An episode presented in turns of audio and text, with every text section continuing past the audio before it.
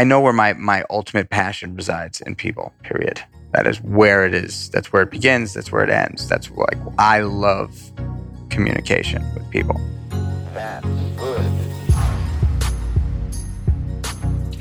Welcome to the HGW podcast. We're your hosts, Zoe Sakoutis and Erica Huss, founders of Blueprint Cleanse, the iconic juice brand that sparked a multi billion dollar category. We bootstrapped, scaled, and sold, and now we're moving on. We put down the juicer and picked up the mic to start a conversation. We'll bring you behind the scenes information on leading brands and emerging ideas in this rapidly evolving world of wellness. Every Wednesday, we chat with experts or entrepreneurs who help us cut through the noise and bring you information you can actually use. No shaming, no guilt, just the cold pressed truth about real ways you can feel better mentally, physically, and emotionally. And bonus, we even share our often humiliating personal experiences, all in the name of your wellness journey. Clinical studies have shown that writing five star reviews improves mood and circulation. So if you like what you hear, give us some love and share with a friend. Often irreverent and occasionally intuitive, consider us your navigators on the bumpy highway to well. Hey, Zoe. Hey, Erica. Hi. How are you? Good. How are you? I'm well, thank Happy you. Happy Tuesday. Happy, most beautiful day of the year, I Tuesday. know, it really is lovely. Uh, t- yeah, actually, yesterday was nicer. We're not here to talk about the fucking weather. No, we're not. um, I'm going to take a page from the book of the Mormon. No. Why would I take a page from the Book of Mormon? I don't know where you go. Um, from our the guest that we just had a, a wonderful conversation with, Michael Chernow, mm-hmm. founder of Me, uh, Seamore's. Oh my God, Seamore's amazing restaurant and the co-founder of the Meatball Shop. Yes, two just like New York City two institutions at this point. go great together. They do. Me little surf and turf. Well, meat um, and fish. Yeah. Big patron of both of those establishments. But I think that I was just going to ask you, I was going to flip it to you and Go say, Zoe, are you born or made? oh, yes. He did like to ask that question. I am 50% born and 50% made. You really think it's 50 50? In my case, yeah. Hmm. I do. Okay. I do. I think that like I had a certain upbringing that like I had certain circumstances that put me on different paths. And I think, you know, the way that I was raised, how I I don't know. I I, I think that there's something in me just innately that also helped steer the ship mm-hmm. and would have happened regardless, but maybe not to the extent it would have had I not been raised the way I was. Yeah. Yeah. What do you think?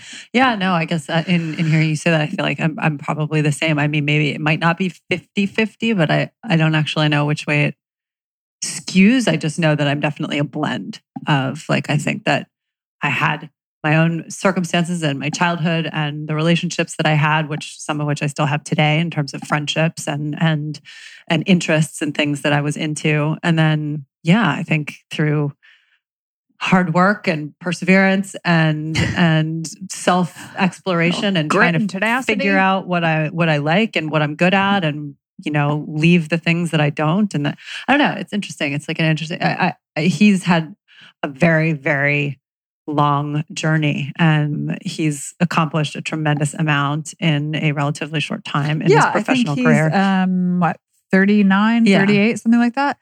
So yeah um he is someone who has struggled with addiction uh he's like been as, to hell and back basically. as one might assume having been raised in new york city at a certain time. Yeah. Uh, but anyway so he's he struggles with addiction he's got a great story he has definitely turned that around yeah and has since accomplished great things and so we talk about how he's done it Yeah, and just kind of like the focus that ha- that it requires to really to stay on not only his path of sobriety but also just I mean he's such a he's really truly an entrepreneur at heart. I mean Yeah. he just he wants to create things and build them and put uh, everything that he has into them. It's really I don't know, it's a cool story. It's a cool journey. it's nice. It's nice to um ID a fellow entrepreneur and sort of share that.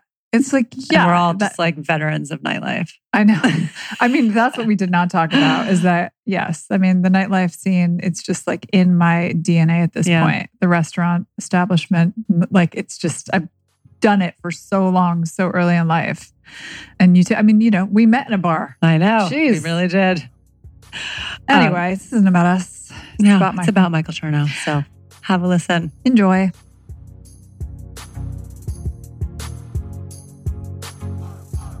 Michael, thank you for coming. Thank you for having me. Su- Super excited and relaxed and comfortable. Yeah. Good. Um, that's the idea. You know, we're up here on the fourth floor. We try to take a page from the other podcast greats.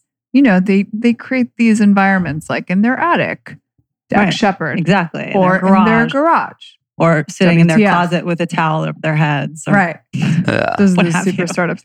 Anyway, but I'm glad you feel relaxed. I think we just want to, speaking of stories, born or made. Can we flip Nah. it to you? Let's start from the beginning. Sure. You've Um, had you've had quite a bit of success.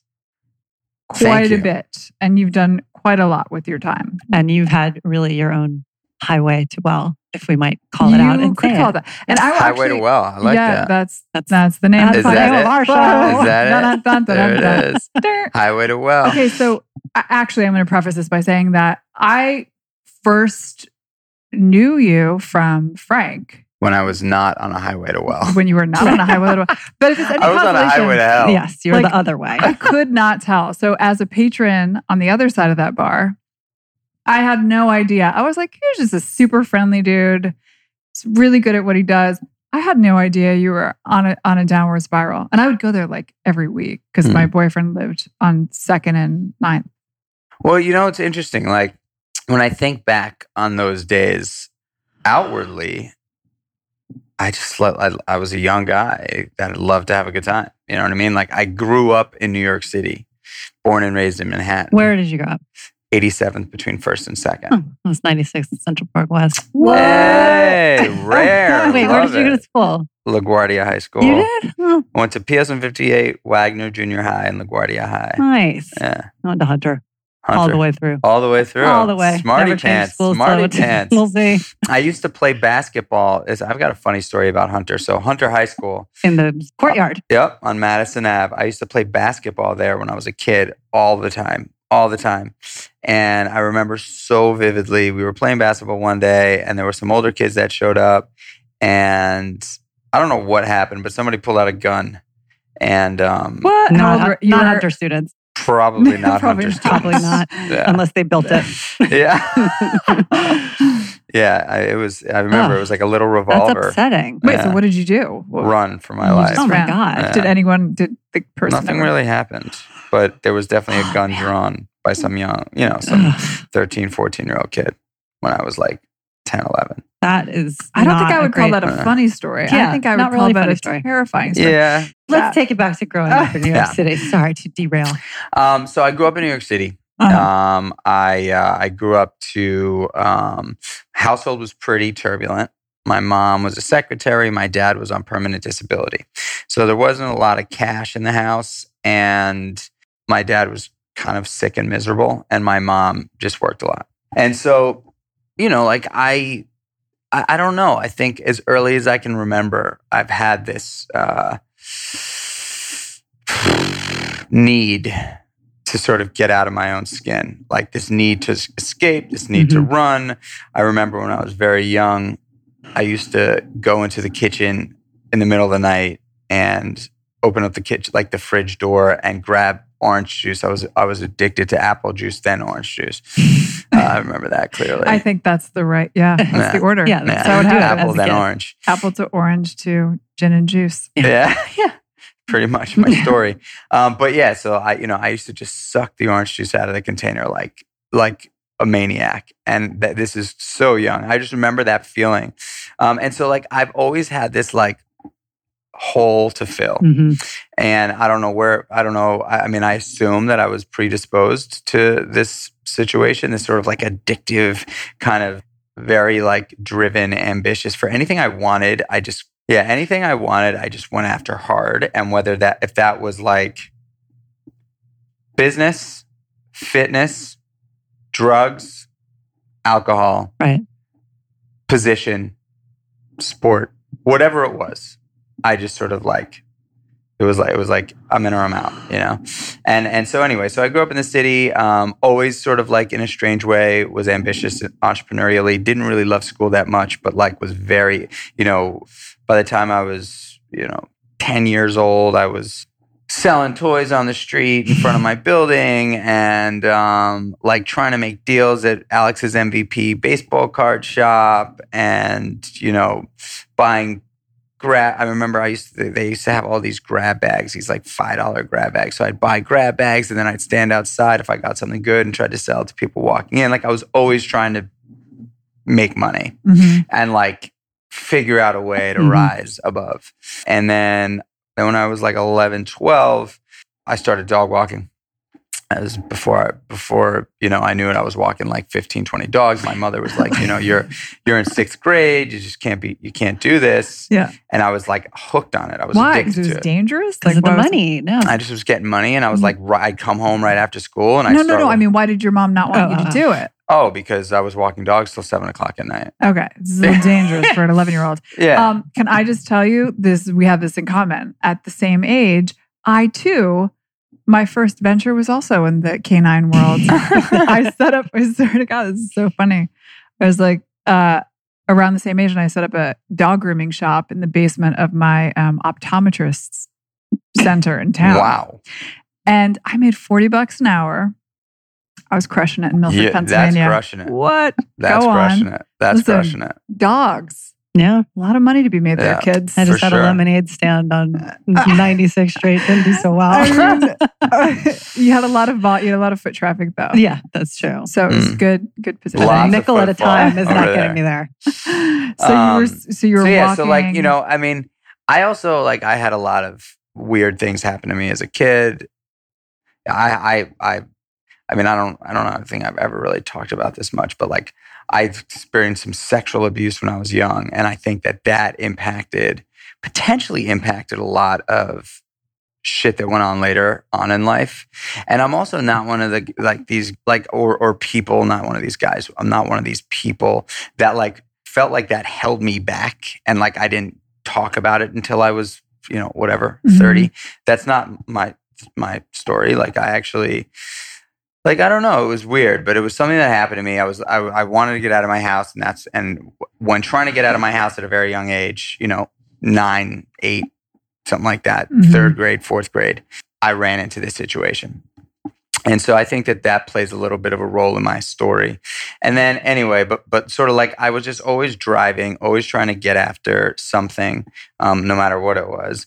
And then when I was 12 going on 13, I was in eighth grade. A friend of mine, my my my mother, who was a secretary in a dentist's office, was friendly with another secretary whose son was going to LaGuardia High School and her son was an, a year older than than me. So my mom and Sherry got got Daniel and I together to hang out. And Daniel is my partner at the meatball shop, Mhm. but we sort of became very fast friends. And he was 13 years old, and he was like answering phones um, at the Candle Cafe on 76th Street and Third Avenue. That's Candle Um, Cafe. I Yeah. remember it well. Yeah. Oh my god, I've had Yeah. so Still many. I've had so many like lonely table for one Yeah, lunches there. so many lonely lentils. Mm. but yeah, so I so I, I was in eighth grade, and this is like when rollerblades were cool. Mhm. And so I was rollerblading. Oh, I was not anymore? Sweet. May, Okay. they may be cool. I used to, are you rollerblading? um, just keep Just talking. here and there. Just move on. Through the Just move street on. Um, homework green. Just privately. So, so you know, I was deep into the rollerblade life, and I was uh, also actually I was delivering videos for Couch Potato Video. So uh, Daniel gets me a job at Mechanical Cafe. I, for whatever reason, had always I'd never been a real meat lover. I love meat now, but as a kid, I had a couple of weird experiences uh, with meat. One at McDonald's Hmm. and one at my, and I can re- very clearly remember both of them, but one of them was at my uncle's house on July 4th weekend. I was young. I was probably like 10 or 11. I took a bite out of a, a hamburger. And you know that like Yeah. grizzle? Gristle. Tendon. The That What gristle? me off meat too. It's gristle. Me It's like too. cartilage and whatever Yeah, else yeah, they And grind up in cartilage. there. Your teeth like bounces off of it. Yeah, Yeah, that's why so- I stopped eating meat. For So that's pretty much what turned me off to Oh. meat until I was about 18. Mhm. But I got a job at Candle Cafe and I was introduced to all sorts of amazing vegetables and produce. And We should uh, clarify, I guess, for anyone listening, that Yes. Candle Cafe is one of the first and still foremost vegan, Vegan restaurants, restaurants. in New York City. Sure. And so I worked there, loved it, loved the food, and became like really into vegetables Mhm. um, there. And then I worked there probably for like a year and a half or two years. Joyce and Bart, the owners of that restaurant, they gave me they gave me my first shot in the restaurant business, and I fell in love with the restaurant. I fell in love with being there.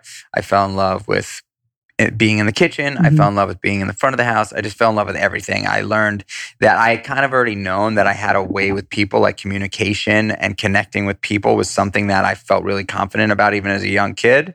Um, but now being in the restaurant, I was like, okay, this is where this is where I can really thrive. Mhm. That's where it started. You know, I started working there and then I got a job at another Mexican restaurant on Second Avenue when I was like 15 as busboy.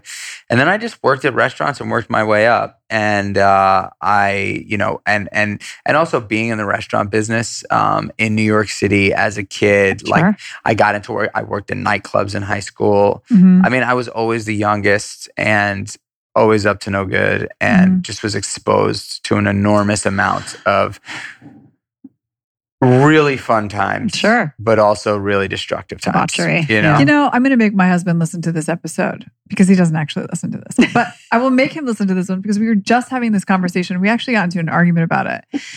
About because we have two kids and we're raising them in the city. He was raised in the city and he went to a really schmancy school uh, where the workload was so intense that like it would have been impossible to, or has he? Where did he go to school? he went to collegiate Okay. to get a job Right. like and i'm like our children are go like i've worked the same as you like since i was like you know bus girl like everything through the whole and i'm like if our children do not work in the service industry i will have like eh, there's just no way It is the like he's like it's I think that it should be a requirement for anyone Everyone. who ever intends on going into a restaurant. I think that you should have to have worked in a restaurant Mhm. at yes some point in your life. i think the life skills you get in the service industry Totally are agree. just like Totally. Yeah, I mean, it's interesting. Like I've so so many people have said that, and that's obviously the thing that people have said over the you know, like everybody should have a job in a restaurant at least once in their lives, Yeah. just to understand. I, I mean, I guess it's it's weird to like for me to sort of comment on that, 'cause- just because I, I mean, I don't know if that's actually necessary. Like, Yeah. I feel like it's difficult working in restaurants, right? Like, you people walk in in all sorts of different moods and all sorts of different walks of life come through the doors. So like you never ever know who you're Right. dealing with. that is such It's- is life it's a metaphor, exactly. So Yeah. yeah. But like I I also think that not everybody is meant to serve. I think that's true. You know. But I mean, I don't think anybody's saying like you should be there bec- in order to learn to serve. No. I think it's you learn empathy, you learn communication because Yeah. you just like what you said, anyone walking through the door. And by the way, we're not saying specifically front of house. Right. I think you should you learn how to be part Exactly. of a team. yeah. yeah Yeah. Even yeah, if no. you're like, you know, the yeah, I just have ne- like it's weird. Like cook, I've never thought of it. I've never thought it through. Uh, like oh, everybody should have should have worked in a restaurant at least once in their lives. I never really thought about it, but like now that we're sitting here and you said it, I'm like, hmm, that's interesting. Like, should everybody work in it? But I'm sure it wouldn't hurt for definitely sure. does not hurt. Yeah. you know and like i wish my mother yeah i mean for people like my mother she should have worked in a restaurant she has no idea how to conduct herself in a restaurant. i love Why her dearly but like there's never a moment there's never a full a full meal where we sit where she doesn't return something like never Really? what do you mean No. where she doesn't return Send something Send- back to the send- send kitchen. food back to the, send Oh, food oh, back. her her restaurant etiquette is not. Yeah. uh, it's not that she's not rude Okay. she's just like She doesn't have an She doesn't appreciation have for the the other right- barometer for what's okay. Like Yeah. if she doesn't like the way something tastes, she can eat a third of it. Right. And she's like, you know, I really don't like this. I'm gonna ask him to get me something else. And I'm like, admire that Mom, that's really though, embarrassing. You just ate super you know, embarrassing. like and she's like, Yeah, it's I don't care. All right. Well, there's something to be said for those people who know what they want and aren't afraid to. Uh, yeah, no, there get it. is, for sure, for Hmm. sure. Um. They shouldn't always be in restaurants though. Anyway, anyway. so my husband will never listen to this anyway, so it doesn't matter. but um, So anyway, so yeah, so I was exposed to a lot of the good and the bad um, growing up in the city. So uh, I I went through all that crazy shit, and at 16, I got a job in a nightclub on Bleecker Street called Life. I Yeah. worked there too. What? Did you work at Life? I worked at every club you could ever think. Yeah. Yeah, so I worked at Life for years. I worked there from I don't know, 16 to 19. I was Um, probably there like yeah, 96 to 99, I guess. Okay, I Um, was there probably right. No, I was probably there at like 99. mhm. Yeah. Were you bartending there? No. So I would do like, I, I was doing like the service bartending. Mm So you know how life would have those service bars hmm. Where it was just like the transaction Yeah. person? I would literally just, it was like the best You gig in the stand in world. front- you would stand because in they didn't front. have the liquor licenses. Right. So in So order to have those additional bars, you had to have someone between Standing- the customer and the bartender. Right. So I would literally just like take the money, hand it to the bartender. The bartender would hand me the drinks. And I, would I wonder if the that's customer. where I You were the recognized you from liaison. first. It was a gen- it was like a kind of a genius setup. I was only like, you know, was it 19? Anyway, yeah.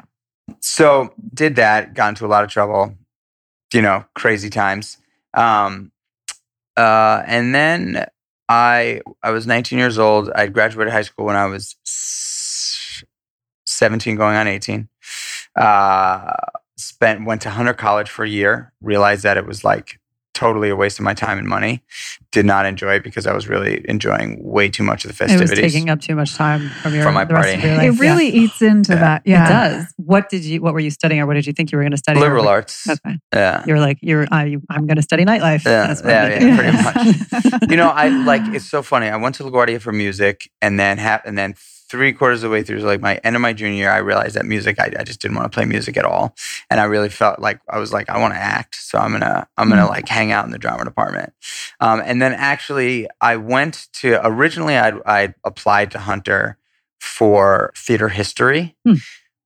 Like, because I was like, whatever, I'm gonna just do.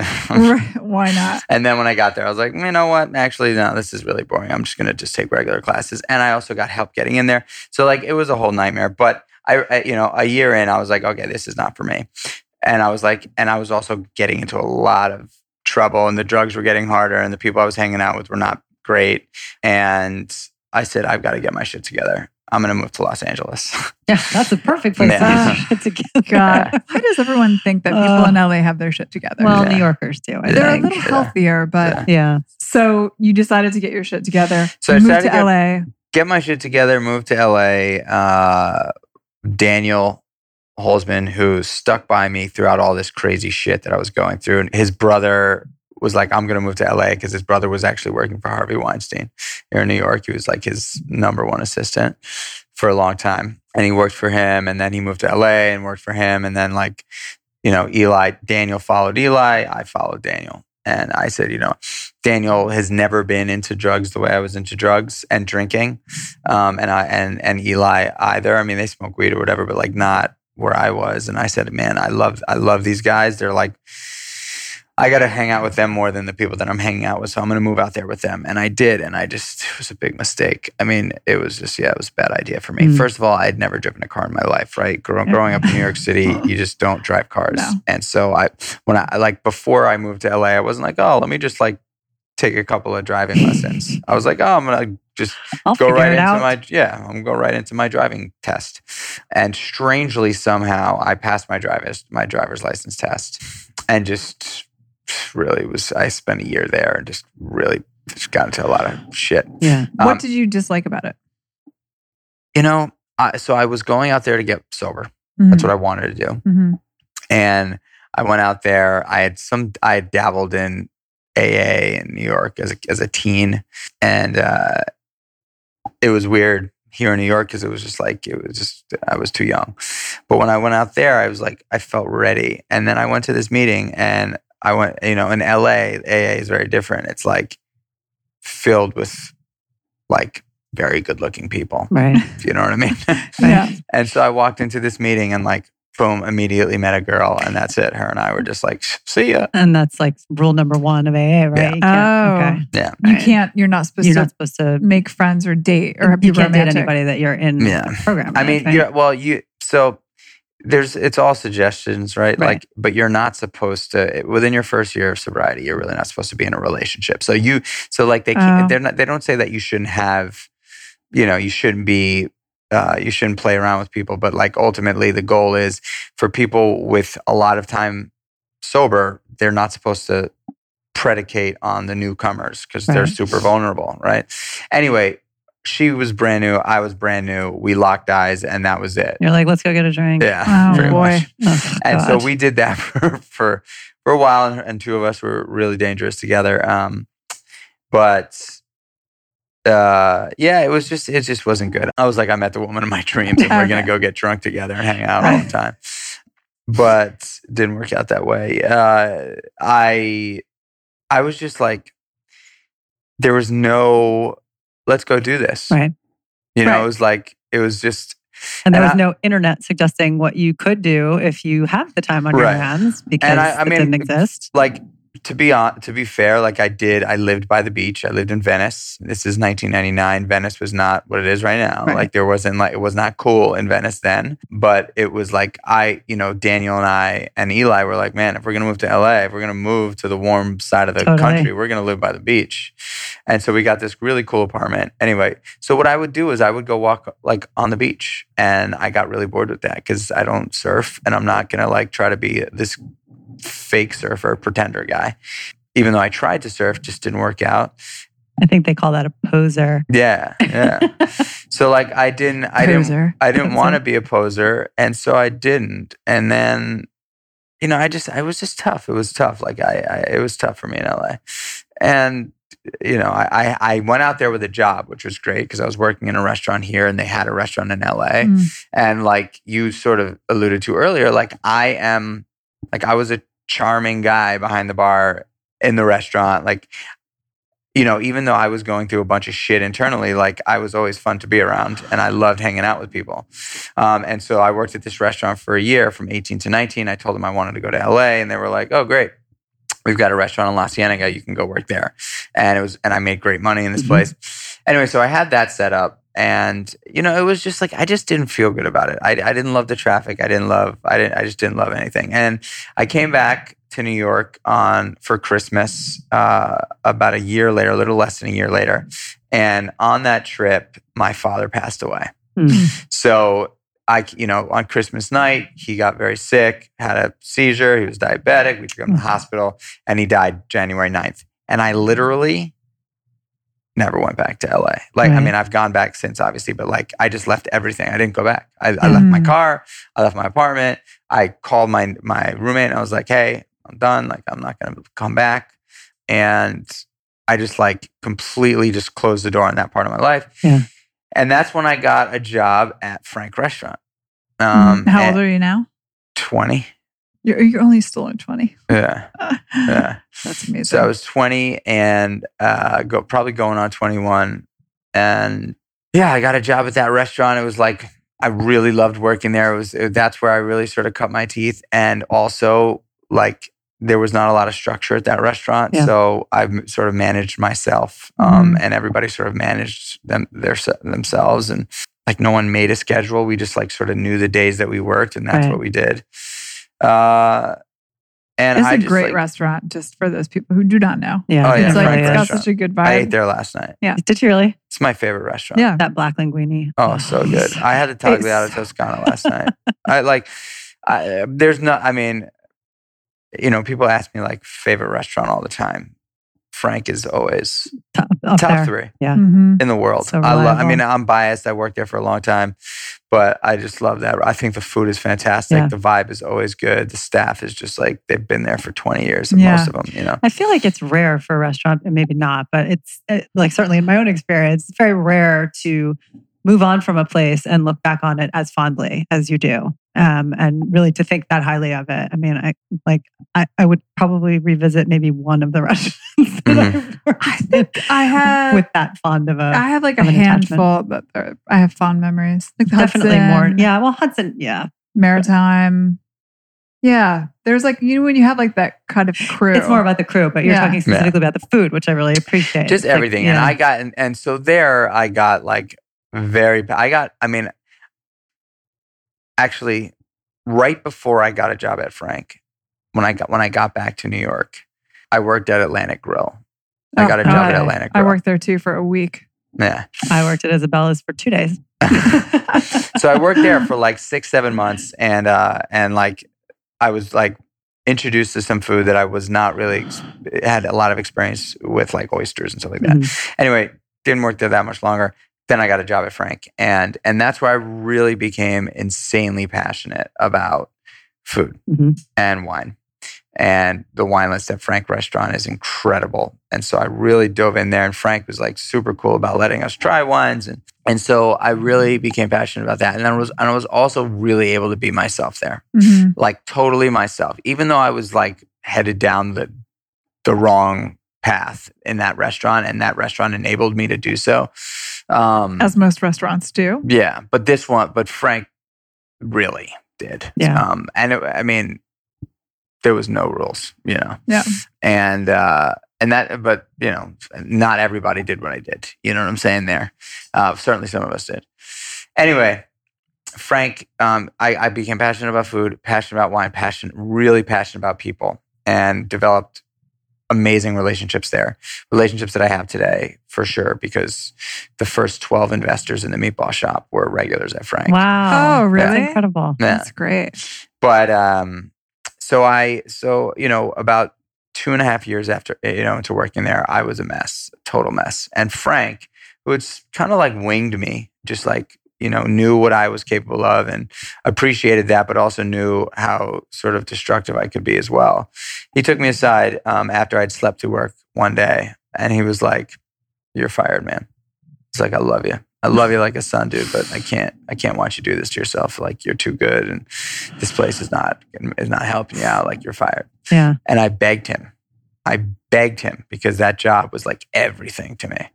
And uh, and he gave me another shot, but he was like, you know, you got to come. You get, here's the only way you can work. He's like, if you show up at eight o'clock in the morning to clean the restaurant with the porters, and call me when you get here. And if you're here past a minute past eight, you're done, uh, and you got to get sober. And you got to you got to do the you got to come early in the morning for at least thirty days. Mhm. And he didn't hold me to that, but he did hold me to the sobriety piece. Mhm. And I got sober. I like, I, I Wow. figured, I, I like, I, I, you know, I, I knew about AA and, and I, and so I ended up going there. And then a couple of guys uh, that were sort of guys I looked up to, I didn't even know that they were sober, but I had known them from the city and around. They were older than me, probably 10 years older than me, 10 years older than me a friend of mine who was a bartender at Life, who I had always stayed in touch with, who sort of was like a older sister to me, um, knew that I was going through hell, and she called up Marcus and this guy Gavin and said, "Hey, you got to go help this dude out. He's a young kid, but he's trying to like figure out his life." And so they dragged me to a Muay Thai gym, um, and they said, you know, because they were sober, they were like, "Look, you got sobriety, which is priority." And then you need fitness and you need nutrition. Like those are the three things that you need. That's amazing. You had this whole like council of This little angels, blueprint. Yeah. basically. I mean, Yeah. it almost sounds like you know Frank served as like to as this father role Pretty much. for you that you didn't have anymore to Yeah. say like I love you and here's why I have to do this for you. Pretty much. But that's incredible that how many people just rallied around you. Yeah, it was. I'm like very lucky, you know, because I don't know where I would be without them. Yeah. But uh, so anyway, so so they they did. They rallied around me and they took me to the Muay Thai gym and they said, you know, uh, you're you're no longer going to be fighting in the street anymore. and I was like, thank God.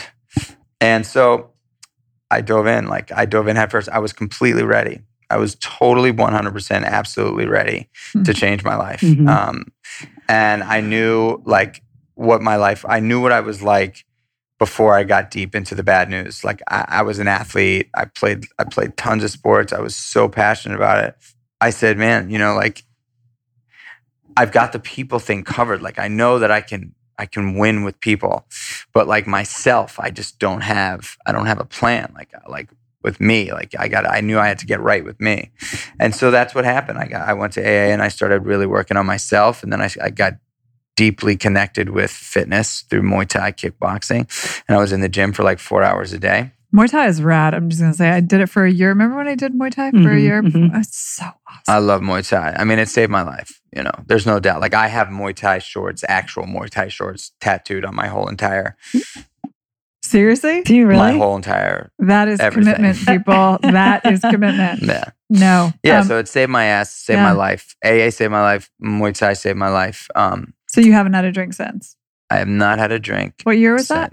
2004. Wow, that's a long time. you. Yeah, so I just celebrated 15 years uh, Congratulations. a month ago. Is it fair to say that? I mean, we were talking about this a little bit earlier. That to some degree that intensity with which you approached everything that you were saying like in you know growing up and you chased after like you chased after the money and the job and then the drugs and the Mm-hmm. alcohol like you just sort of transfer your intensity and addiction into Yeah, something that's why that's I feel like. I was born with with this thing. yeah You know, I was I I I, I know that I was born with a black or white mentality. Mhm. You know, like there's no gray. Mhm. I don't sit in the, I don't sit well in the gray zone. Yeah. You know, it's like either I do it or I don't. And um yeah, and so I did it with AA. Like I I mean with sobriety. Like I got deep into it. I did it with fitness. I became this like crazy, insane Muay Thai maniac. And then about eight months into and then and then I tried to move to LA again because I figured I What? thought like, I You did. didn't learn the first time. Why did you want to go this time?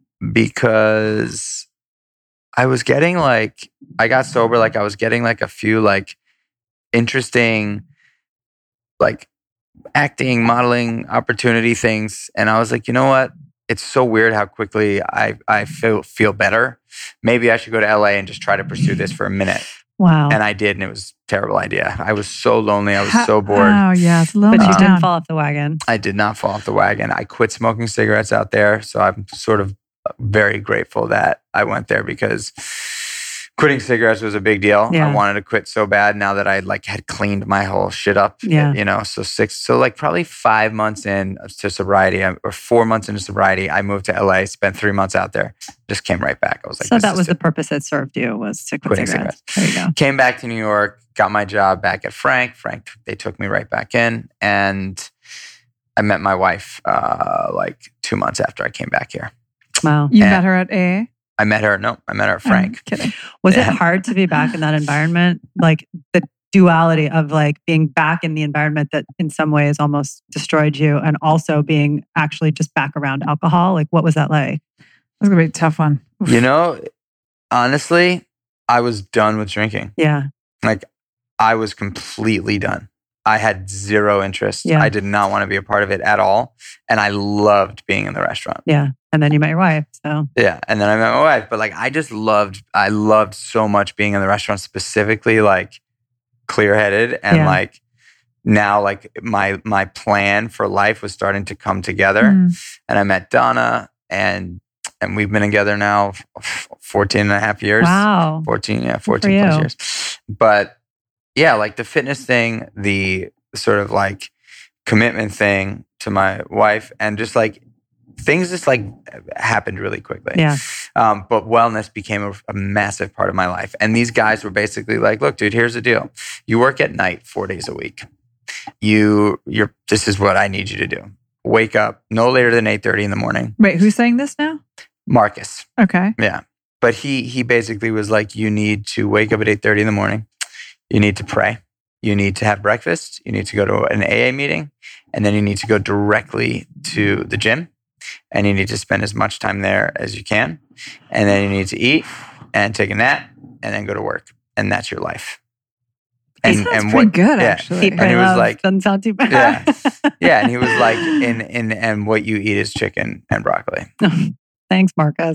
Wah, wah. And he was Right, like, there's "That's a what you eat." trombone. and um and like that's what i did and like that was my introduction to starting to change It sounds like a winning formula. Yeah it was Yeah. very good it was super structured i was able to stick to it you know uh, that was my life for i don't know i mean that's what i did from 2004 to 2010 you know like that's literally what i did every day and was like incredibly happy hmm like incredibly happy. And but you know, actually there was a about an 18 month period where I decided that I was going to go to culinary school and I was going to get a degree in restaurant management. So it was actually two two year period. So uh, probably 2008, I started that journey and I went to culinary school, got a deg- and I got a degree in culinary arts and restaurant management. And that's and then you know I wrote the plan for Meatball Shop. Daniel moved back to New York, wrote the plan for Meatball Shop, knew you know that that's what we were going to do. Uh, put the plan out in front of a bunch of regulars at Frank and friends and family, and we raised money for the restaurant pretty quickly. And that was And the You know. concept was really at that time, it was groundbreaking. I mean, it was really the idea of taking something that was so familiar and sort of making this like the the whole idea of like writing your own, you know, filling out your own menu and being able to mix and match. I mean, where how did you guys arrive at that and how was that like it, was Well, meatballs came from the idea of meatballs and and and opening up a meatball focused restaurant. Literally came from Frank um, because I used to order. There's a dish at Frank restaurant called the rigatoni ragu. I'm sure most people. That, Uh, yeah. Yes. Definitely an indulgent, probably one of my favorite dishes on the planet. But it's a rig- it's a bowl of pasta, rigatoni pasta with meatballs and sausage, the best tomato sauce on the planet. hmm For family meal at night, I would get a bowl of tomato sauce, meatballs and sausage, sans the rigatoni with a side of broccoli and a side of spinach. Um, and that was like my meal, like twice a week. And the other two nights I would get salmon. And so like that's just what I ate. I love the protein and the sauce and the vegetables. And you know, when we were Daniel and I were trying to figure out what we were going to do, we both knew that we wanted to do something relaxed and casual. He had worked in super fine dining restaurants. I'd always worked in sort of like low key downtown restaurants. And I was like, hey man, like let's do something that's super accessible for for our friends to go to on a regular basis. Let's play great music. Let's, you know, like make it like 25 bucks to eat and and it should be dope.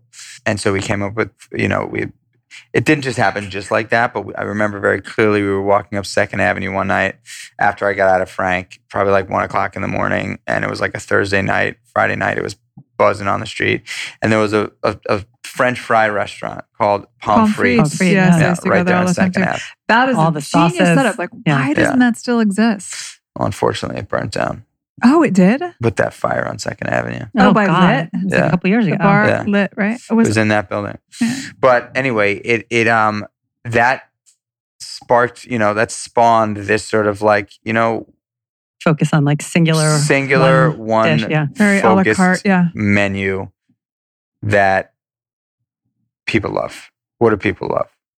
Meatballs, Meatballs. and ice cream. I mean, like you can't like th- those two things, right? Like, and if you're, you know, and and like most vegans and vegetarians love veggie burgers and vegan burgers. You know, like it's like that's just something that is so familiar, so Yeah. easy, nobody gets mad at. And so we said, you know what? Let's open up a spot that's just like Pommes Frites or just like B and H, where it's a Yep. counter and you walk in and it's like five bucks and you get a bowl of meatballs with a stick of bread and you're you know sop up the booze Mhm. and we'll do it in the Lower East Side. I was very specific about where I wanted it. I knew I wanted it south of Houston, north of uh, Rivington, east of Allen, and west of Essex. Oh, wow. Like four blocks Just- radius. And there it was. Yeah, that's where I was. You know, that's where I spent most of my time. Like you know, at, you know, all through growing up, and I just knew I wanted it there. The inventory wasn't like a lot, but I just knew that if we held that, we'd find the right thing. Anyway, we did. We found a place on Stanton Street between Orchard and Allen. It was more than we wanted to spend. I literally, my negotiating tactics those days was just crying. So- I Do mean, not underestimate Yeah. it. So, so like I was sitting there with the with the the real estate broker who's still a good friend of mine, and I knew that he was going to get a big commission on the deal, and I was like, "We really want this place, and this is our dream, and we can't afford to pay you what you want." And he was, and I just like just started bawling, crying. I was like, "My God, like you're you're going to destroy my dream." I imagine it's Yeah. much more powerful when Yeah. the tears are coming out of a man's Yeah, face so. than a woman. Especially With like a more young tattoos, guy, like a young, like Yeah. you know. And I was like, I was very, you know, you know, tough. I was well, no, I was just like focused, Yeah. Yeah. very focused. Anyway, so we got the deal, and Daniel and I, we didn't have enough money to like pay contractors, so the two two of us built out the restaurant ourselves. And you know, Dan's father was in construction, so he would help out a bit, and um. But we built out the restaurant ourselves, and it took us three months. We got the keys right before Thanksgiving uh, in 20, 2009, and we opened up in February 2010. And so we turned the restaurant over in like three months. And the day we opened, there was 200 people online. Yeah. I'm pretty sure my husband was one of them. Wow. He might have patronized your restaurant more than anybody else really? he loves it. Oh, really? An ice cream sandwich. I mean, Brian Karth is. I mean, there's nothing that makes him happier than an ice cream sandwich chasing a meatball. There you go. and so that, yeah. And so we opened it up and it was just insane. Um, and we got an enormous amount of uh, attention and media and PR and coverage. So, how and- did you get so much attention? Because this is pretty early social media days. So it wasn't social media. This was like Instagram wasn't around, right? It Right. was it was like I think Facebook had just started. But you know, interestingly enough, in those days, nine years ago, there was the young Asian community, like the young Korean community, specifically Korean community, were very into taking pictures of their food and posting on Yelp. Oh, interesting. And Yelp was Mm. like a huge thing. Yelp and TripAdvisor. Yeah, and, that's right. That's right. And those were like really what people were doing. And so we had at you know, we had massive amounts of people in the in the restaurant in general, but like there was this community of young Asian, you know, like community of young Korean people that would just show up to the restaurant at two o'clock in the morning and just annihilate shit. Just like eat everything, take pictures of everything, have a blast. And like we opened up roughly the same exact time as Ippudo opened up Mhm. um, on Fourth Avenue, and the two of us, Meatball Shop and Ippudo, were like the two hot spots in the city at that at that time, and we were like neck and neck with with Yelp reviews, and we'd be like, "You've got a thousand, we've got a thousand two, you've got a thousand five. Wow. and uh, and so I think like it was just it was a unique concept and and it was a fun concept. And you know like we used to say Billie Holiday to Biggie Smalls like that was like our thing. Like it was like grandmas to like you know kids like us and um, we didn't discriminate at all. Like you felt good in that place. It felt like a you know and I and I like I loved the designing of the restaurant. That was like it's still one of my most favorite pieces of my job is like Mhm. being able to design them. So I took a lot of pride in the design of that place and we just had such a good time. And you know six months in it wasn't a flash in the pan. It was like actually a thing. Like people were still online waiting four hours for meatballs. And uh, one of the original investors was like you guys have kind of struck gold here. I want to open up five more of these things with you. You know here's the deal that i'm willing to offer the, Oh, so it was it actually came from an investor, not from you.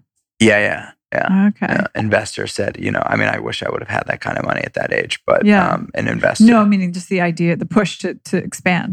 Well, you know, it's interesting. Daniel and I knew we we read a book called The E Myth Revisited by a guy named Michael Gerber, which is a fantastic book. I always recommend it. We read this book as you know as a recommendation from I think Dan's older brother or maybe one of his older brother's friends. And we read the book and, and and in the book it really just sort of clarifies the fact that like small business is a terrible idea even though most people do it. Uh, but out of the you know, 90% of small businesses fail within the first year, and then 50% of the 10% that do succeed fail within the first three years. And the ones that don't necessarily fail, the large majority of the ones that don't fail are built after the franchise model. Hmm. So when you think about the franchise model, not that you're going to franchise your business, but ultimately that you are building your business with with the potential of franchising it. So everything should be easily accessible to get again. Um, you know, like you should you should think about your systems as systems to scale. Right. And so we thought about that before we opened up Meatball Shop um, as only a dream to potentially be able to open up more. One of the original investors was like, "I want to do five more," um, and we were like, "Holy shit, this is crazy!" And pretty much cut us a check for like three million bucks. And um, and so we were off to the races, and we went out. and We both got a crash course in business and learning how to work together with each other, which was not easy. Right, best friends in business, tough Yeah. thing.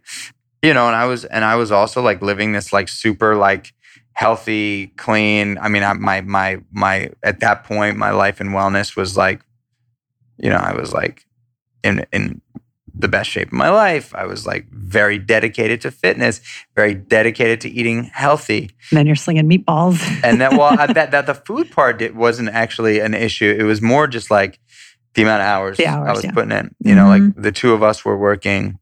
We didn't take a day off for the first give or take 18 months. Mhm. Um, and the two of us were like literally eh, like zombies Yeah. walking zombies. And because we were so tired, we were like probably at our throats, at each other's throats more than we would have been had we not worked 18 hours a day, seven days Mhm. a week. But um, that's what it takes, you know, in those days. And then, you know, we and we did it. We built the we built the business together for four and a half years. And then after four and a half years, I became I was starting to become passionate about another concept, another um, thing. I also learned throughout that process that I like really love the creation, the development, the team building, the brand, community, culture. That's like really what I love to sink my teeth in. I'm like a real human connecting and you know the the the the, the, engagement is really what excites me. Um, how do i get people engaged? Once they're engaged what do i do to keep them engaged? Like i love that stuff. And the the, the stamping out restaurant after restaurant the sort of ops and logistics stuff wasn't really exciting for me. And our visions also had sort of like this gone in different directions. I wasn't interested in being a billionaire like that. I mean, money's great, but like that's that wasn't my path. Mm-hmm. Anyway, so we decided to part ways. I would stay as a partner, but I really wanted to go focus and do something new. And so that's when Seamore's became part of my life. And uh, about a year after I decided to take a step back from Meatball Shop, I opened up Seamore's, and now there's six of those. And let's talk about the concept of Seamore's because it is in some ways similar to Meatball Shop, but it's kind of Meatball Shop with a much with like a much sort of bigger vision, mm-hmm. right? About how to kind of create and bring sustainable fish and bring more attention to the, well, you, you say it. Sure, yeah. I mean, uh, Seamore's is a sustainable seafood restaurant, super accessible and fun. And that, that was like, you know, the, the, the idea behind Seamore's for me was seafood became much more part of my diet. I was eating a lot more seafood than I was any other protein. And I, I've grew up on Sundays with my sports team. Uh, I would go fishing at Captree or Freeport, Long Island every Sunday morning from like nine to 12 or something like that. Who'd you go fishing with? The whole after school program. So, oh, like, I was okay. in an after school program at Pearson 58. Oh, okay. And the coaches of those teams took all the kids fishing on Sunday mornings. And I just became passionate about fishing. My dad loved fishing, even though we didn't spend a lot of time fishing together. My dad just loved fishing. So, fishing was sort of like in my DNA. I loved fishing. I had a lot of time on the water. And I wanted to I wanted to put a highlight on fish that I grew up catching because you never see them on menus ever. You see tuna, salmon, halibut, cod, mm-hmm. scallops, lobster, shrimp, but you don't see like bluefish, blackfish, porgy, monkfish, tilefish. Why not? Skate. Not sexy. Yeah, they're just, just not a market for them. Just doesn't taste good, or like people aren't. No, it tastes it right? very good. It tastes very very good, but you know, it's like why does Nike and Pepsi and Coca Cola stand out from Asics mm-hmm. and uh, you know RC Cola. You know what I'm saying? Like, why do the big brands like outdo the little brands because they've just got a fucking lot more yeah. marketing dollars behind them. I think also, I mean, just even based on my personal experience, that like I think that some of the, the fish that you named, for example, like the tuna, salmon, you know, scallops, whatever, mm-hmm.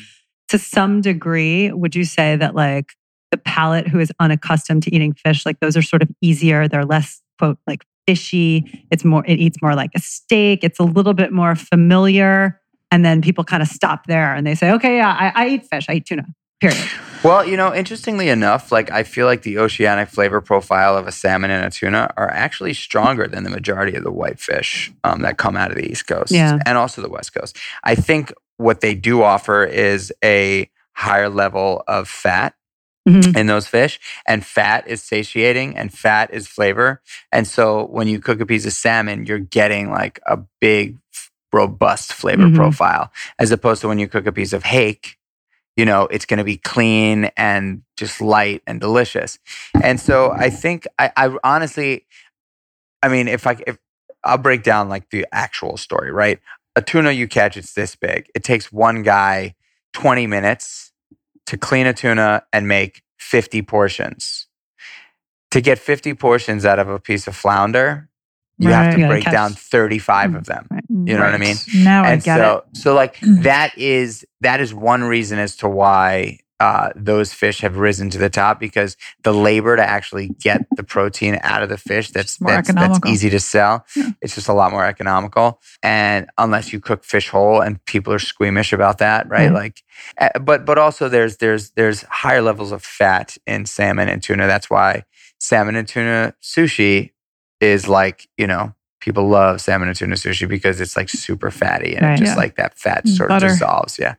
There's also just no you know, there's just no name brand right. behind these fish. And there's no there, you know, like when we opened up, I was going, you know, people thought I was crazy. They were like, You're gonna try to sell porgy? Mm-hmm. Who the fuck wants to eat a piece of porgy? And I was like, I think I can do it. Yeah. I think behind the momentum of the meatball shop, I think I have an opportunity to go out there and try to sell the fish that's super underutilized, incredibly sustainable, and is population dense as Mhm. opposed to the fish that we're like depleting out of the ocean. So let me just let me try. If if if, if there's anywhere to try this, it's in New York. Mhm. And I have a loud enough mouth and a lot of friends. And so I'm going to try to do what I can to, to actually make this happen. And so we opened up and boom, it was a hit. Um, opened up on Broome and Mulberry Street and nobody questions, you know, like Porgy. Porgy. Like, Well, like, you know, one of the first guys that I was working with, they, the first sort of fish purveyor, I was one of the first fish purveyors I was working with, deep, like heavy Montauk guy. And he was like, you know, man, I'm, I'm nervous about you selling porgy. He's like, you should call it Montauk Sea Bream. Right. And I was like, what, what is the big deal about the word porgy? But that's what happened with with dogfish, right? Like Chilean sea bass is not actually Chilean sea bass. It's a well, branding. Chilean sea bass is, is toothfish. Right, and like toothfish. that's that's what happened, right? Like it was Mm. toothfish. Nobody wanted to buy toothfish. So they renamed it Chilean sea bass and boom, Isn't that top it's charts. So amazing. it's crazy. yeah. I don't But think like- porgy is so like. I think yeah, it's adorable. yeah, I think Yeah. it's cute. I would I love to mean, eat a porgy. dogfish. So dogfish is a big, it is like an invasive species around here. Um, there's a shit ton of dogfish everywhere. I sold an enormous amount of dogfish when we first opened up Seamore's. The problem with dogfish is, is nobody fishes it because nobody wants it. And so it's hard to get dogfish in quantity. But anyway, there's there's you know when people say you know you opened up a sustainable seafood restaurant, yes, we open up a sustainable seafood restaurant. But the truth is, is that it's it's in my the way I sort of just look at it, and and I feel like this sort of like follows suit to almost anything. Like if you use common sense, right? If you think about like what makes the most sense, does it make the most sense for me to go to the closest body of water to try to get the fish out of there to eat? Or does it make more sense for me to try to figure out how to get fish from Tokyo? like what makes like logistically, Right. like what makes more sense? right. You know what I'm saying? And so I was like in the media, I was saying, we opened up a common sense restaurant, Mhm, which is like, let's use the shit as close to home as possible mhm. so we can support not only the local people working here, but not try to like fish out the oceans, you know? And um, tell that to Amazon, man. Are we gonna come full circle and just be like, there's this great and I'll new become farmers. no, just like this, this great new concept. is called like a store. Right. There's one. It's like local. You go in it. You could like buy things that you need. And you can don't walk have to, there. sh- and you can walk there. and Get some exercise on the way. you know, I, I'm I'm with you, right? But I also I also think there's an argument to say that like not everybody can afford to open up a store, and so like the the amount of people that have been able to create business and make money oh, for sure. Yeah, like no. it's f- i just think it's just i think yes i think like the digital age is crazy Yeah. and like you know i'm addicted to my phone i know that i am it's terrible it's really hard like i do my best i try my best to like have no no phone time but i gotta say that like i feel like the opportunities that people have been able to get with like brand with things like amazon Sure. are like you know No, it's game changing. Listen, like we started Blueprint direct to consumer. I mean, we ship, we're shipping juice across the country. Right. So, you know, Oh, the that. footprints we Yeah. created. We have a lot of Mm. payback for the amount of plastic bottles we put into the uh oh boy. yeah Anyway, but so yes, Amazon, whatever, says the person who's got like 10 boxes at her front door right now. Me. But yeah, so anyway, so a common sense restaurant. Yes, it makes common sense. sense restaurant. So I just want I wanted to do that, and and um, you know, and the, and the and this is the, this is in the age of social media that I opened up Seamore's, and like we got just a lot of attention, and it was awesome, and it was like you know, New York Times top you know restaurant for six months, and it was just great. It was awesome. It's a great place. I mean, is it's great. beautiful. My it's husband likes that one too. delicious. yeah. Does he work? Does he have a job? All he does is like, he just tracks Michael and whatever he's doing, he'll go and consume it. um, yeah. So how many how many restaurants do you have right now under your belt that you've opened? Um. So what right now open there are fourteen. Uh, excuse me, is fifteen. There's eight meatball shops and s- excuse me, 14, six, me, Six. six Seamore's. Um, we're building a seven Seamore, so that's Okay. why there's a. But okay. so there's 14 restaurants. Uh, I I have. All, I've opened up one on the Upper West Side that we had to close, unfortunately, and then I did a pop up in Montauk for a summer with Seamore's. So I've opened up 16 restaurants, Okay. um, and uh, it's it's it's. But you're not done. I'm not done. You can do it in your sleep at this point. Okay, so what is the what is and we haven't even talked about WellWell yet. Yeah. It's not just brick and mortar. Right. Well, well, so WellWell came around the same time as Seamore's uh, in 2015. I think we launched WellWell in 2016. But WellWell was was really just a friend introduced me to to this dude Sagan, who's a great guy, really smart dude, and we had known each other through through fitness people. Like friends in the fitness community. And my friend Megan was like, You got to hang with Sagan. He's doing something really cool. You should meet him. And so he came to Seamore's and he brought this canteen of this amazingly delicious concoction that he had been working on in his kitchen. And it was a it was a, a mixture of uh, organic watermelon juice, tart cherry juice, and lemon juice. Mhm. He told me all about it and all about the properties that it offered and um, Specific to like performance and recovery. right? performance and Yeah. recovery, L-citrulline, and um, sort of just anti- anti-inflammatory um, with tart cherry and just like all sorts of shit that I've never really dove too far into. I like was not necessarily into the science of nutrition at that point in my life, uh, but he explained all this stuff to me, and I was like, man, like. Can I use some of that shit? Uh, and so I tasted it and I was like, this is insanely delicious. And a partner of mine in the meatball shop is the CEO and like a partner at a company called Dr. Praeger Sensible mm-hmm. Foods. Veggie burgers. Yeah. And so Larry, I put it in front of Larry and you know because of Larry's sort of like pedigree in supermarket and grocery, he had it in a bottle in like 8 weeks. And oh, then Who's we, Larry? Larry Praeger. Larry Oh, Praeger. right. Sorry. Yeah. Yeah. Jeez, Larry, way to get shit done. I know. yeah.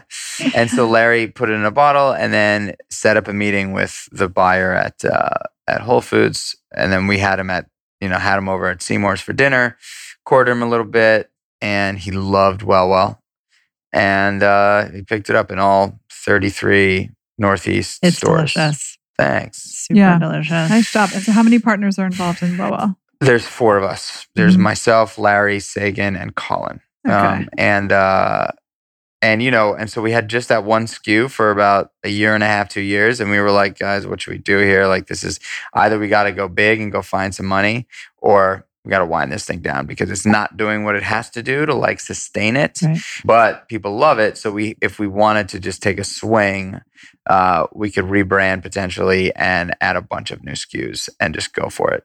And we decided to go find some money, um, and so we go, we found money and we rebranded and now there's seven SKUs and it's crushing. yeah.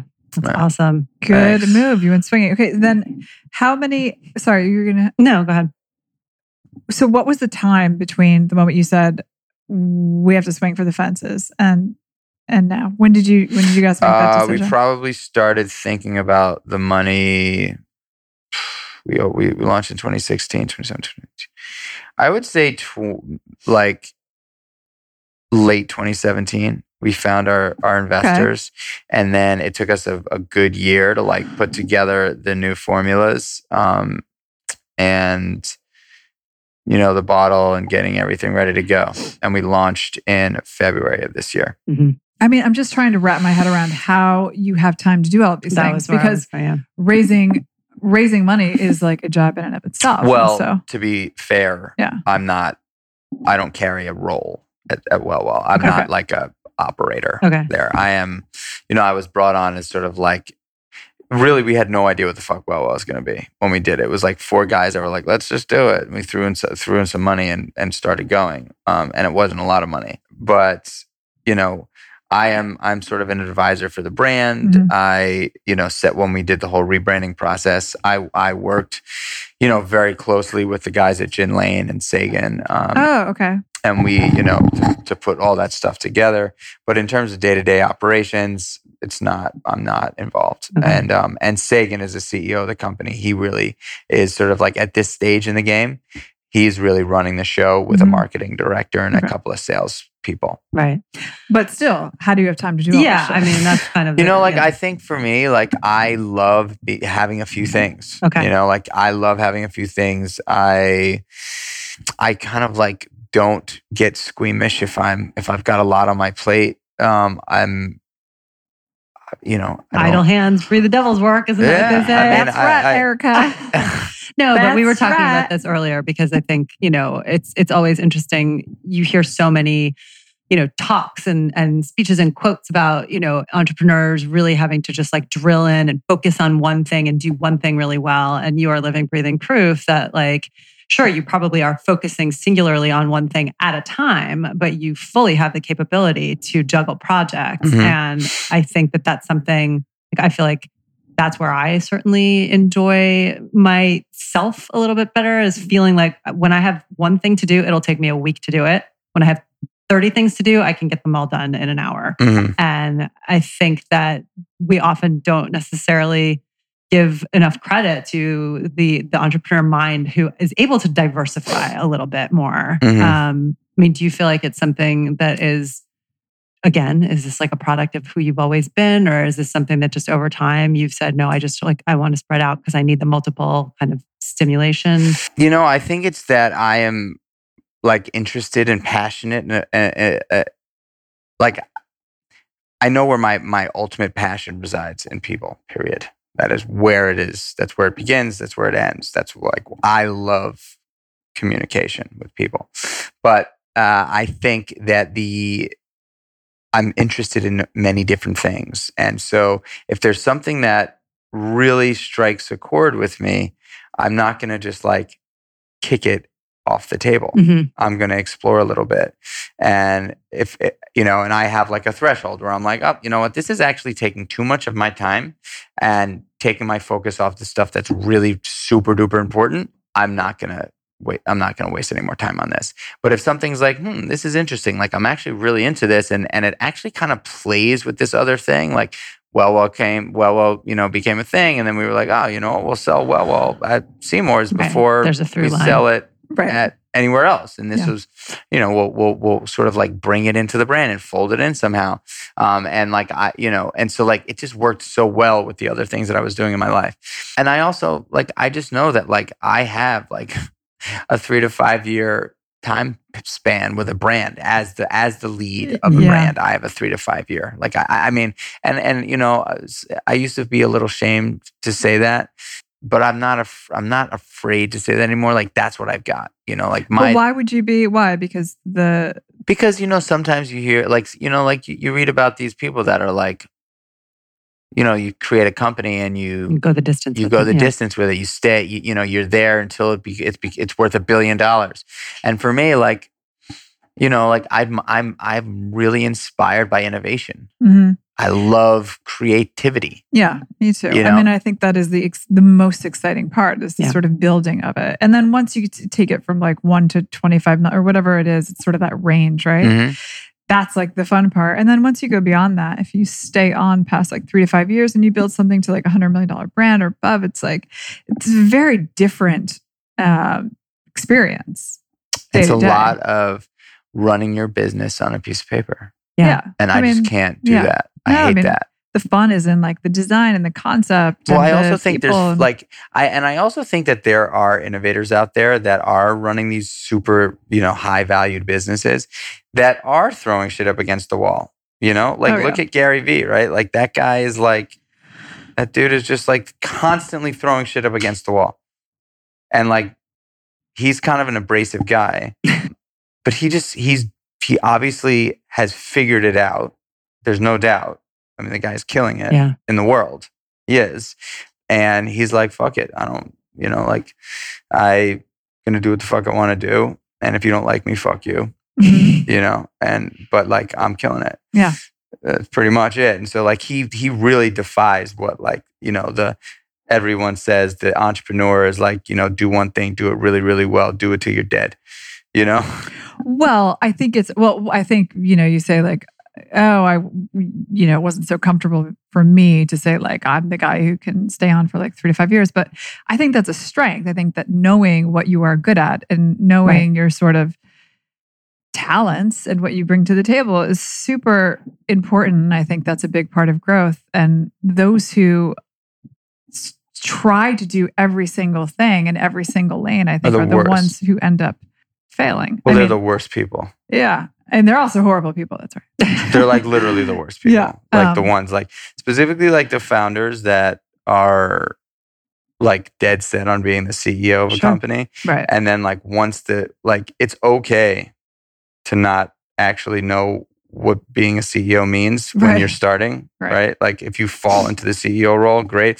But like to not know when to take a step back and bring somebody that's done it like three or four or five, six, seven, Yeah. eight, nine, ten, ten times before, you'd be an idiot. And Yeah. there are so many people that fight with that ego. Yeah. well, it's Yeah. a question of knowing your capabilities, like you were saying, and then also knowing your limitations and knowing when is when where the line is. And I think I think it's actually the the opposite. I think the most important thing to know is what you're not good at. yeah, that's what I'm Yeah. You know, like different way. You got to Yeah. say in the same thing two different ways. But there's, yeah, yeah, yes. like not knowing what not knowing what you're good at is a lot, and being comfortable with it. Yeah. you know, because I think that there's still, you know, we're all learning every day, and we have opportunities to to learn shit that we're good at potentially that we didn't know that we were good at. Right. But like once you once you learn that you don't like something, you fucking circle it. yeah. You know, Farm it out. I mean, that's the that's a good entrepreneur is someone who can actually build a team and delegate And- and, yes. relinquish. know what someone else can do better than you. Anyway, so you got so you got a lot going on. Um, can you just give us the actual daily routine? Because I just want to know what it looks like when someone doesn't uh, when someone works out as much as you do and doesn't drink alcohol. I'm like, what could I get done? How many more hours are How there in many my hours day? would I be looking at if I yeah. Sure. I mean, it's definitely a little different right now because I've just January 1st, I started taking a step back from Seamore's. So I actually Okay. have like a, a lot more time than I did have. Mm. But a typical day for me looks like I wake up early. Wow, Wake up. I wake up at five Okay. and I get to the gym hmm between like two or three days a week. I'll, I'm in the gym by 5.30, uh, work out for about an hour and a half. I'm home by like 7.15 to have breakfast with the kids. And I have breakfast. Finn's in school. I take my older son to school, drop him off at like 8, 8.30 a couple days a week. And then I head into the city and start work. And I typically work from like 8.39 till 8, sometimes 9. Wow. And if I don't work out in the morning, I find time in the afternoon to work out. Like I'll slip it in. Mhm. But work for me is not like sitting in an office, you know, just pounding.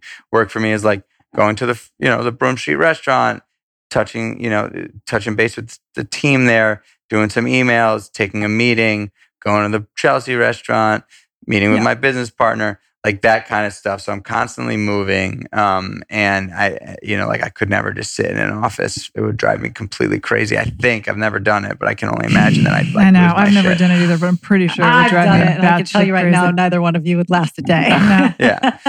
um, and uh, and so and so yeah, and so then I get home, you know, sometime between eight and nine o'clock. I, you know, get immediately into my cozy clothes.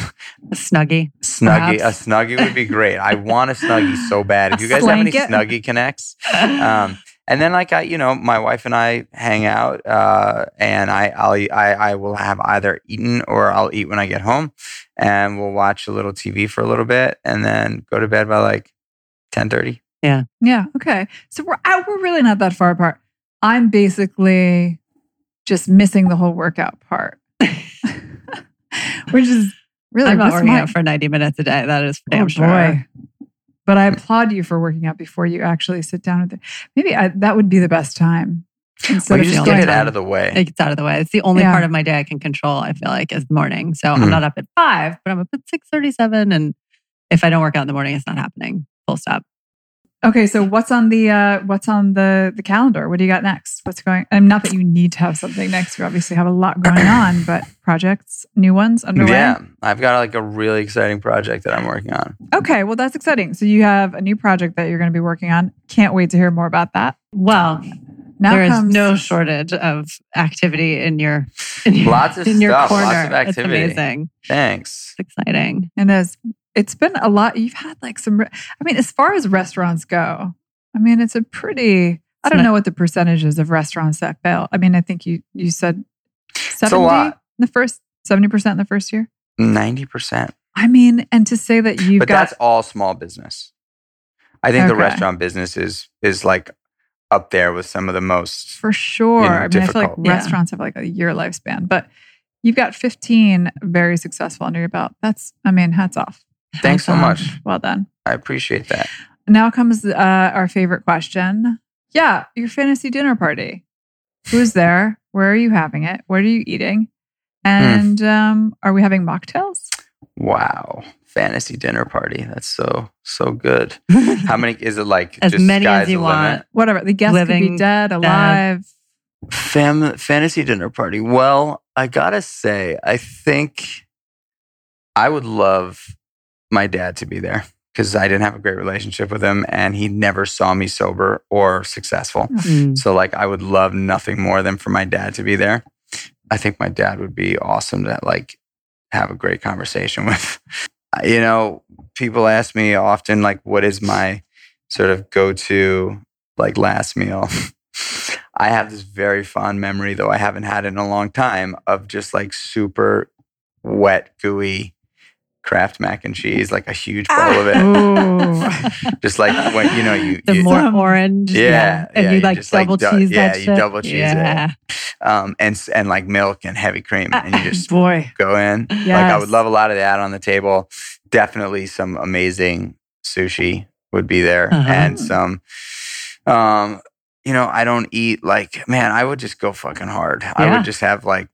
I would probably just for the shits and giggles of it. Yeah. I'd probably have like huge Italian heroes. Just like I love that we're asking someone who's on keto right now. I know. Who's super disciplined about his diet all the time. yeah, like I mean, big, fat, yeah. super stacked high, like the Godfather Yeah. sandwich at like the you know the deli, and then uh, yeah, I'd probably I'd have lots of ice cream there, uh, lots of ice cream, and I would I would want to be sitting with my dad, and um, you know I've been listening to a lot of podcasts, and I feel like. I feel like Mike Tyson. There's something about Mike Tyson that I've always I've always loved Mike Tyson, but I've just been listening to his podcast and I've been listening to a couple of I didn't know he had a podcast. I didn't either. yeah, he has a And I actually podcast. just learned he had like a one man show on Broadway a few years ago. Yeah. I did not know that. I think Mike Tyson is such an interesting guy, and uh, I feel like he and I would get along well. So I would like to. I, I feel like you could make this happen. I feel like you could too. You guys Well, could I- like catch pigeons or like what? What is I he? would do it He's with a big pigeon I like it. coop I like right? Tyson. Yeah. I, I think Tyson would be fun to just chop it up with. Um, and um, man, who else would I have at that party? You know, I would probably have Tony Robbins there just to like Yeah. have him there. Yeah. You know, I don't know like how much great conversation. Maybe he'd think you too good for the conversation. I don't know if he'd give it to me as well as I'd like him to, but um, I would have him at the table. I would definitely have your dog here. I Just because it's hilarious. The Because snoring, snoring is just like just. every once in a while, is just I don't think it'll pick up on the mics, but for you guys at home, Yeah. uh, this is a dog. It's really- is just the snoring is off the charts. it's the stuff that fantasies are made of. I'm really yeah, truly. totally. Um, well, that sounds delicious. And Yeah. where would you be? Would you be in the city? Would you be any kind of setting? I like the location. I like to think about. The I would definitely not be in the city. I would probably, you know, like my favorite place to be of all time. There's two actually, two favorite places. They're both at the same time. In the summertime, around 7:45 in the evening, on the beach, as the sun's coming down, starting to get a little cool. Magic hour. magic hour it's golden everybody's kind of sun kissed it's like you know the blankets are now over the shoulders kind of vibe Mhm. Yeah. um i love that i also love that exact same time in the country upstate Mhm. you know when you're starting to just see the fireflies like you're ju- you're like just starting to see them and uh you know and you got a fire going and it smells really Love good it. That is my ha- that is my happy place. We're both upstate lovers. I have a place upstate. so do i Yeah. I love it up there. I love it. I can't wait. We're driving up on Thursday afternoon. I'm so stoked. So stoked. Outdoor fires. All right. Well, thank you, Michael. Thank you so much. Thank you guys for having sharing me. That was a fun Such conversation. Story. Thank you. Thank you guys. I really appreciate you having me on. It's Yeah. fun. Yeah. Thanks for coming over. Surely. Thanks for listening to HTW. If you like what you hear, please subscribe and make sure and rate us on iTunes. You can even give us five whole stars if you think we deserve it. If you have ideas for guests or topics, you can call our 1 800 number. Yes, we have a 1 800 number at 800 674 1839 or holler at us on social at HTW Podcast. You can also head to our website at htwpodcast.com for more episode info and check out our Daily Blend blog to see what we're drinking.